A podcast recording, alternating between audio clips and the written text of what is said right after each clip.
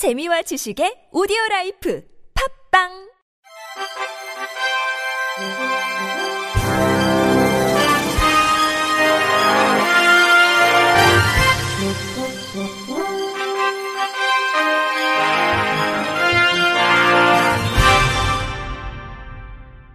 청취자 여러분 안녕하십니까. 2월 넷째 주 주간 KBIC 뉴스입니다. 서울시가 거주시설에서 나온 장애인 1000명을 대상으로 전수조사를 실시한다는 보도가 나오자 전국 장애인 차별 철폐연대 측은 왜곡된 조사가 진행될 확률이 높다면서 우려를 표했습니다. 보도에 따르면 시는 지난 17일부터 사회복지법인 프리웰이 운영하는 장애인 시설, 향유의 집 출신 40여 명을 대상으로 실태 조사를 진행하고 있습니다. 시는 탈시설이 강제됐는지 여부 등을 조사 중이며 전수조사 결과를 제3차 탈시설 추진 계획에 반영할 것으로 알려졌습니다. 이에 박상임 공동대표는 지적, 자폐장애인들은 표현이 제한되는데 시설에 나오기 싫은데 나왔냐, 누가 나오라고 했냐 식의 조사가 진행될 확률이 높다며 이 자체가 유엔의 탈시설 가이드라인 위반이고 배째라식이라면서 왜곡된 질문으로 그들을 지역사회에서 나오지 못하도록 격리를 정당화하려는 문제를 정식적으로 항의할 것이라고 피력했습니다.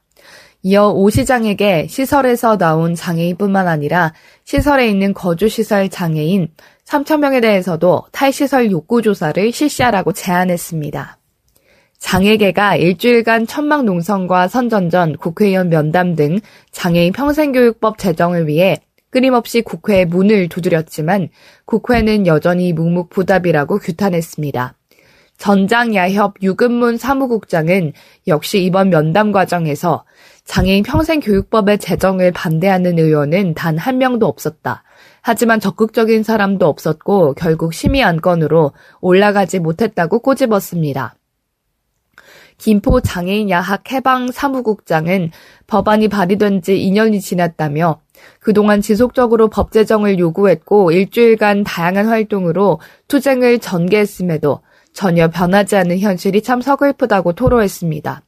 노들 장애인야학 천성호 교장은 학령기에서 차별받고 배제된 장애인들은 평생 교육에서도 여전히 배제되고 있다며 학교도 학원도 평생 교육시설도 제대로 이용할 수 없어 공부를 가르치고 검정고시를 치르고 세상에서 함께 살아갈 수 있도록 야학을 만들어 교육을 하고 있다고 설명했습니다.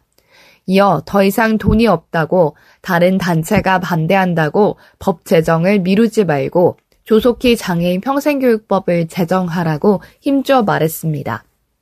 국내 장애인 10명 중 6명은 일상생활에서 이동, 대중교통을 이용할 때 가장 많은 차별을 겪는 것으로 나타났습니다.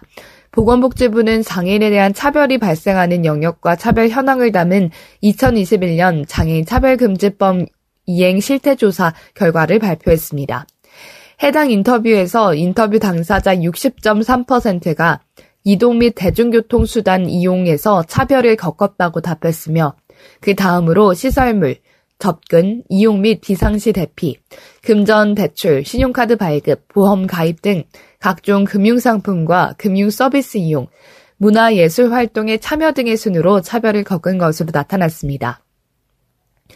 조사 대상 장애인 중 3%는 직장에서 해고된 경험이 있었는데 해고 사유는 경영상의 이유, 업무 수행의 어려움, 장애 부상 등 그 밖의 건강 상태로 근로 제공이 어려움 등이었습니다.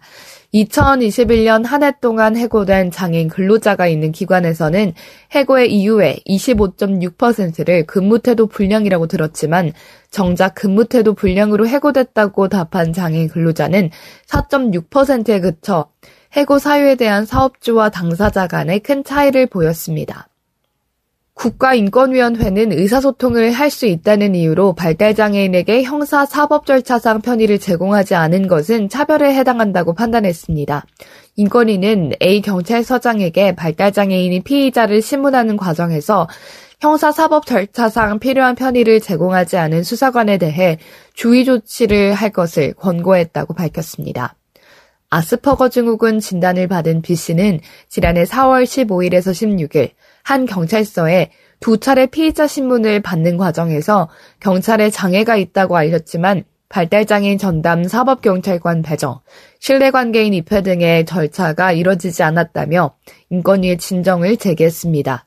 경찰 측은 질문을 이해하고 답변을 재구성하는 시간이 오래 걸리는 일반적 발달장애인과 달리 B 씨는 의사소통에 전혀 문제가 없었다며 B 씨가 장애인 등록증을 제출하거나 별도의 편의를 요구하지 않아 비장애인에 준해 신문조사를 했다고 해명했습니다. 인권위는 헌법 12조가 보장하는 적법 절차 원칙을 위배한 장애인 차별로 규정하고 경찰이 장애인 차별 금지법과 발달장애인법을 위반했다고 판단했습니다. 장애인들의 낮은 건강 검진율과 각종 질병 발생 노출 빈도가 높아 다양한 의료 지원이 필요한 것으로 나타났습니다. 국립재활원이 발표한 장애인 건강 보건 통계에 따르면 검진 결과 정상으로 판정받은 비율은 비장애인에 비해 23.6%가 낮았고 유질환자의 비율은 비장애인보다 24.3%포인트로 약 2배 높은 수준을 보였습니다. 질환별로 는 2020년 기준 장애인 암검진은 장애인이 비장애인에 비해 위암 의심과 위암의 비율이 각각 2배 높은 수준을 보였습니다. 특히 치매는 장애인이 비장애인에 비해 무려 7 배 이상 많았으며 장애인 조 사망률도 전체 인구에 비해 5배 이상 높았습니다.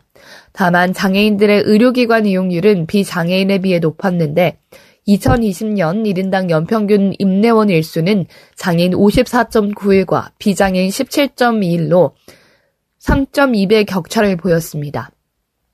1인당 연평균 입원 일수도 장애인이 21.5일로 비장애인 2.1일에 비해 10.2배나 높았고 1인당 연평균 외래 일수는 장애인과 비장애인 간 약 2.2배 격차를 보였습니다. 한국장애인 자립생활센터 총연합회는 올해로 16회째를 맞이하는 장애인 자립생활의 날을 기념하기 위해서 다음 달 14일부터 15일까지 이틀간 경기도 화성시 소재 YBM 연수원에서 2023 자립생활 컨퍼런스를 개최합니다. 올해 컨퍼런스는 유엔 장애인 권리협약 이행과 자립생활의 적극적 조치를 주제로 작년 12월 비준된 유엔 장애인 권리 협약 이행 속 당면한 자립 생활 과제에 대해 논의하며 장애인 권리에 대한 국제 규약이 지역 사회 장애인의 권리 역시 보장할 수 있도록 실질적인 변화를 촉구하고자 마련됐습니다. 14일에는 장애인 당사자의 자립 생활을 위해서 헌신하고 기여한 기관 및 개인에게 시상하는 2023 자립생활 대상 시상식이 진행됩니다.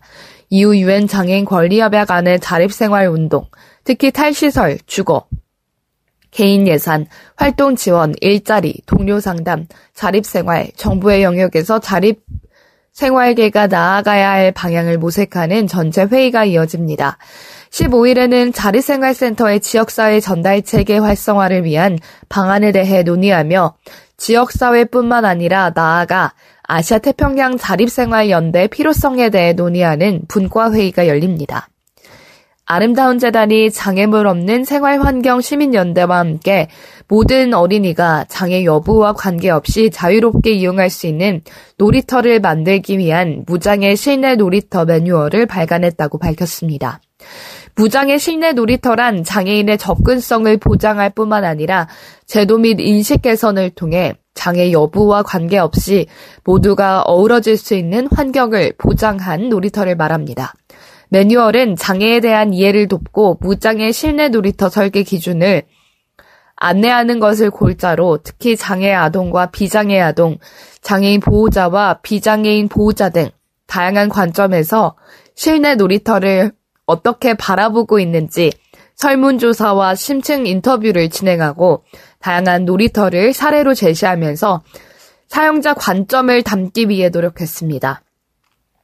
또 실내 놀이터 항목별 무장의 설계 기준을 제시했는데 보조 기구를 사용하는 이용자를 위해 단차를 제거하고 통로의 폭을 최소 1.2m 이상 확보해야 한다는 등의 기본적인 내용을 포함해 장애 아동의 신체 가동 범위에 따른 기구별 설계 기준을 안내했습니다.